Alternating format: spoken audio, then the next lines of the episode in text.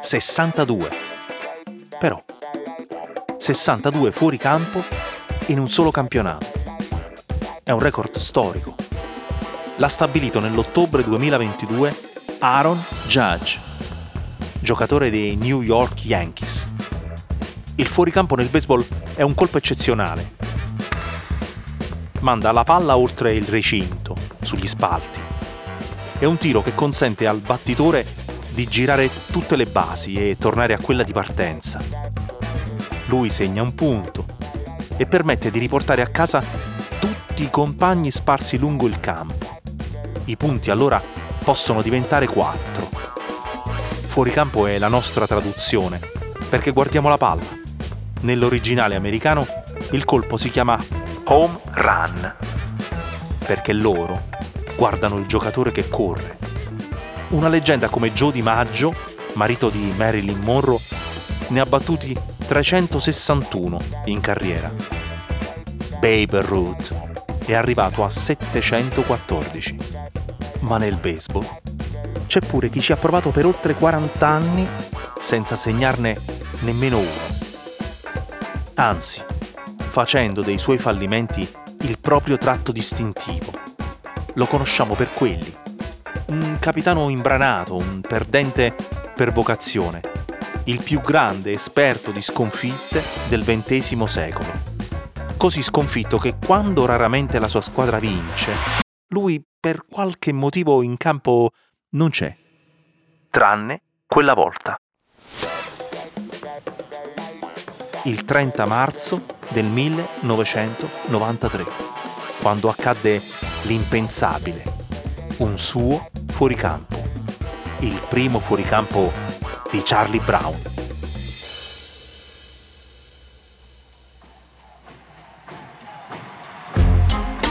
Io sono Angelo Carotenuto. Ogni mattina curo la newsletter Lo Slalom e questo è Rimbalzi, un podcast prodotto da Cora Miglia.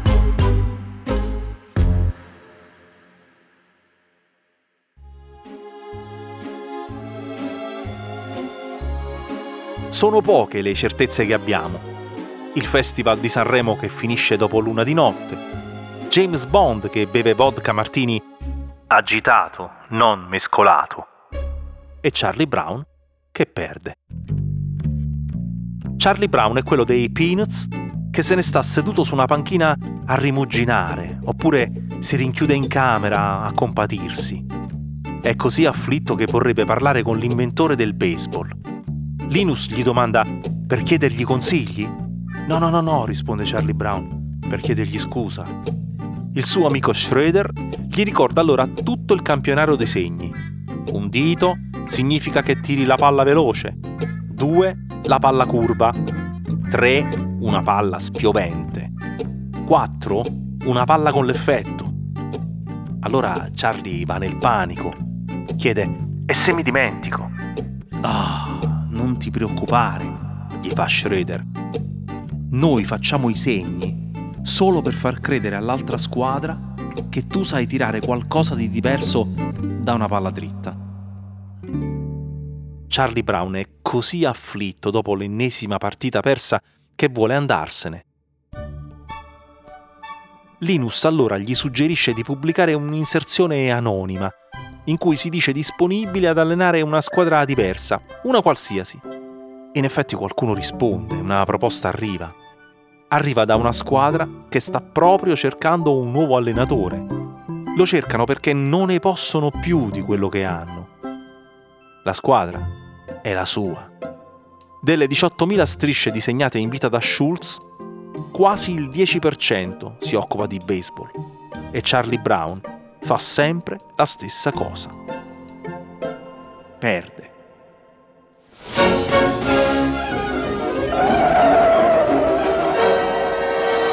Attenzione, il Ministero della Sanità avverte che la caccia al bip bip nuoce gravemente alla salute.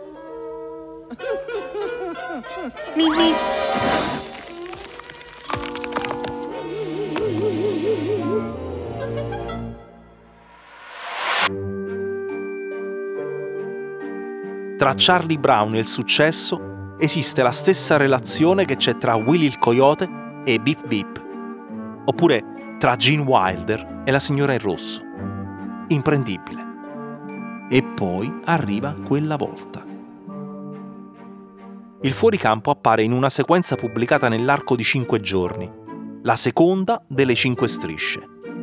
Alla gioia di Charlie Brown che esulta ho battuto un fuoricampo al nono inning, abbiamo vinto, sono un eroe. Alla gioia corrisponde lo stupore di sua sorella Sally. Tu? Il culmine della storia è l'incontro con un ragazzino che si presenta da Charlie per conoscere chi è stato a batterlo. Si chiama Ryan Hobbes. Ha un nome familiare. Dice di aver avuto per bisnonno Roy Hobbes, il protagonista immaginario del romanzo The Natural di Bernard Malamud, il classico dei classici della narrativa sul baseball.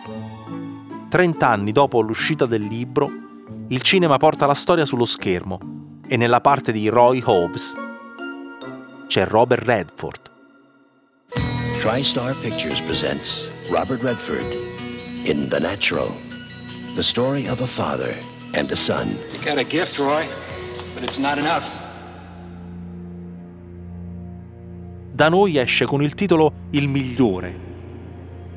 Siamo nel 1984 e Charlie Brown non si sogna ancora neppure lontanamente di battere un fuoricampo e correre un home run. Questo ha di letterario il baseball. È il gioco dell'America perché racconta la conquista di una terra, base dopo base, e racconta di un viaggio, il viaggio dell'eroe, è il suo ritorno a casa. Nei libri comincia con Omero e Ulisse. Nella storia americana si incarna nei soldati partiti per la guerra e negli astronauti andati nello spazio. Vanno, vincono, tornano.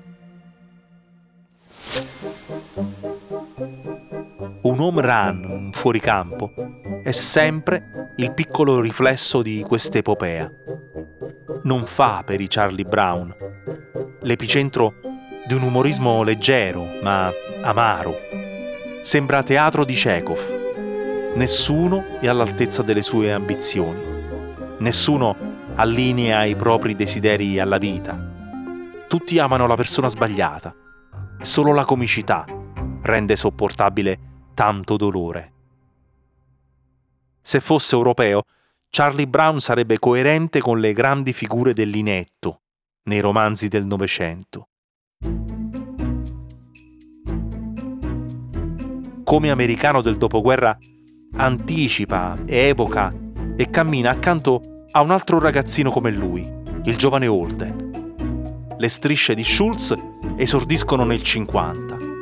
Il romanzo di Salinger è del 1951. Il suo titolo originale è un gioco di parole che usa un ruolo del baseball, il catcher, il ricevitore, il rivale del battitore che cerca il fuoricampo. E anche Holden, come Charlie, va male a scuola e si sente un perdente. La parola più usata da Charlie è depressione. Il termine preferito da Holden è depressione. Dice il saggio, tutto è bene ciò che finisce bene e... E l'ultimo chiuda la porta.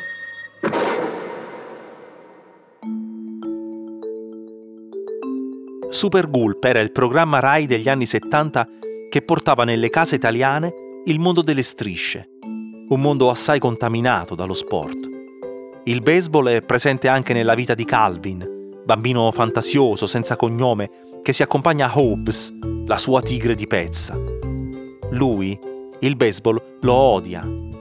È quasi costretto a giocare le partite con la squadra della scuola. Se il padre gli lancia una palla in giardino, Calvin mette in discussione il mondo. L'universo della Disney con lo sport ha flirtato prestissimo. Mickey Mouse aveva solo 4 anni quando finì alle Olimpiadi. Nei giochi di Los Angeles del 1932, condizionati dalla crisi di Wall Street, Walt Disney vide un'opportunità straordinaria di promozione per la sua creatura. allora avrebbe prodotto e distribuito nei cinema un cortometraggio di 7 minuti dal titolo Barnyard Olympics, le Olimpiadi nell'Aia, dove Topolino vince l'oro nella corsa campestre, battendo Peter il cattivo, una specie di gamba di legno. Pippo invece ha giocato a basket a partire dal 1946 in Double Dribble, molto prima che i Looney Tunes arruolassero Michael Jordan in Space Jam. Ma spilungone e goffo com'è, Pippo lo avremmo visto anche alle prese con il football, con l'hockey, con il baseball stesso.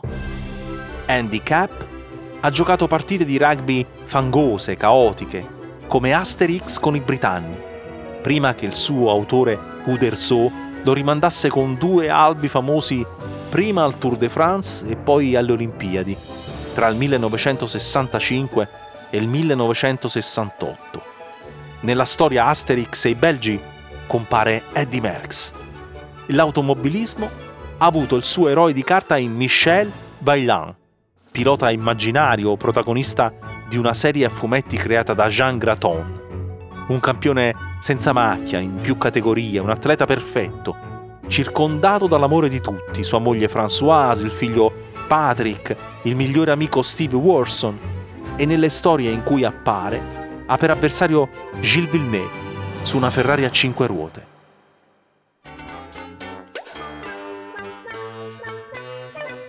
I manga ci avrebbero portato dal Giappone la pallavolo di Mila Shiro, di Mimi, di Haikyuu, il calcio di Capitan Tsubasa, per tutti Holly e Benji.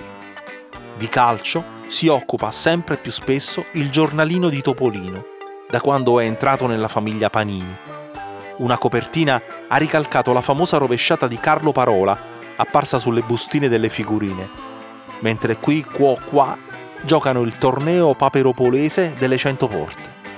E c'era il pallone anche nelle strisce di Chino, tifoso dell'Independiente in Argentina, dove Mafalda guardava suo padre ascoltare la radio. E alla radio si parlava di calcio.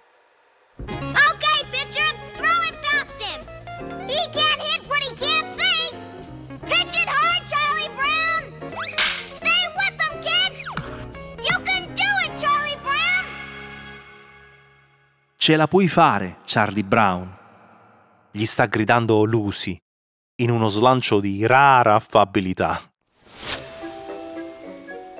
Lucy è la ragazzina che ogni volta prova a convincere Charlie a calciare un pallone da football americano, promettendo di reggerlo, e invece, all'ultimo momento, glielo porta via. Charlie Brown vola regolarmente a terra e si sorbisce scuse di poco senso. È una banda sempre uguale, quella dei Peanuts. Linus tiene i punteggi. Schroeder porta il casco del catcher e pensa a Beethoven. Frida respinge i cappellini per non guastarsi i riccioli. Violet ha paura che ci sia un insetto nel guanto. Snoopy conta i fuoricampo dalla cuccia. E poi c'è lei, Piperita Patti. Brava nella corsa, nel golf, nel pattinaggio, nel tennis e anche nel baseball. Alla maestra che le chiede i nomi delle quattro stagioni risponde baseball, football, basket e hockey. In un'America che ancora non ammette le donne nella maratona, con il suo amore per lo sport è l'immagine della società che cambia.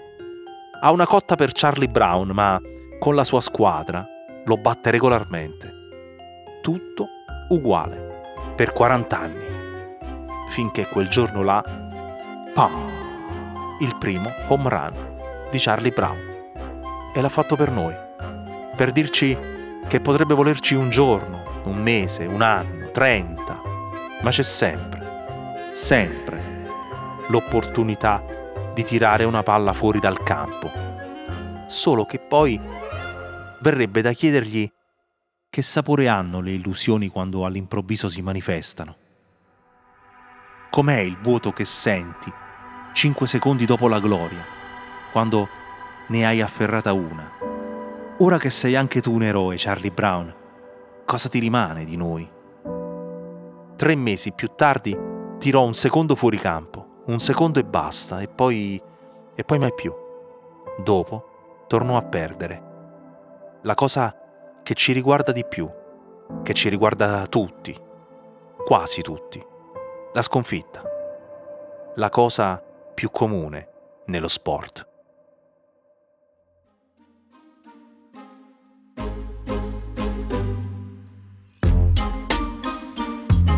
Rimbalzi è un podcast di Angelo Carotenuto prodotto da Cora Media.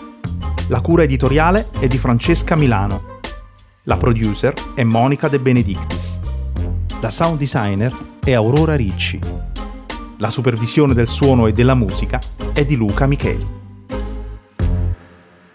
I contributi audio di questo episodio sono tratti dalla telecronaca della partita di baseball Yankees-Texas dell'ottobre 2022 dal cartone Momenti di caccia dei Looney Tunes trasmesso da Rai 2, dal trailer del film The Natural del 1984 per la regia di Barry Levinson, prodotto da Delphi 2 e distribuito da Three Star Pictures, dal fumetto Nick Carter trasmesso dal programma della Rai Super Gulp, dall'episodio Hey Manager del Charlie Brown e Snoopy Show, tutti i frammenti ascoltati sono disponibili su YouTube.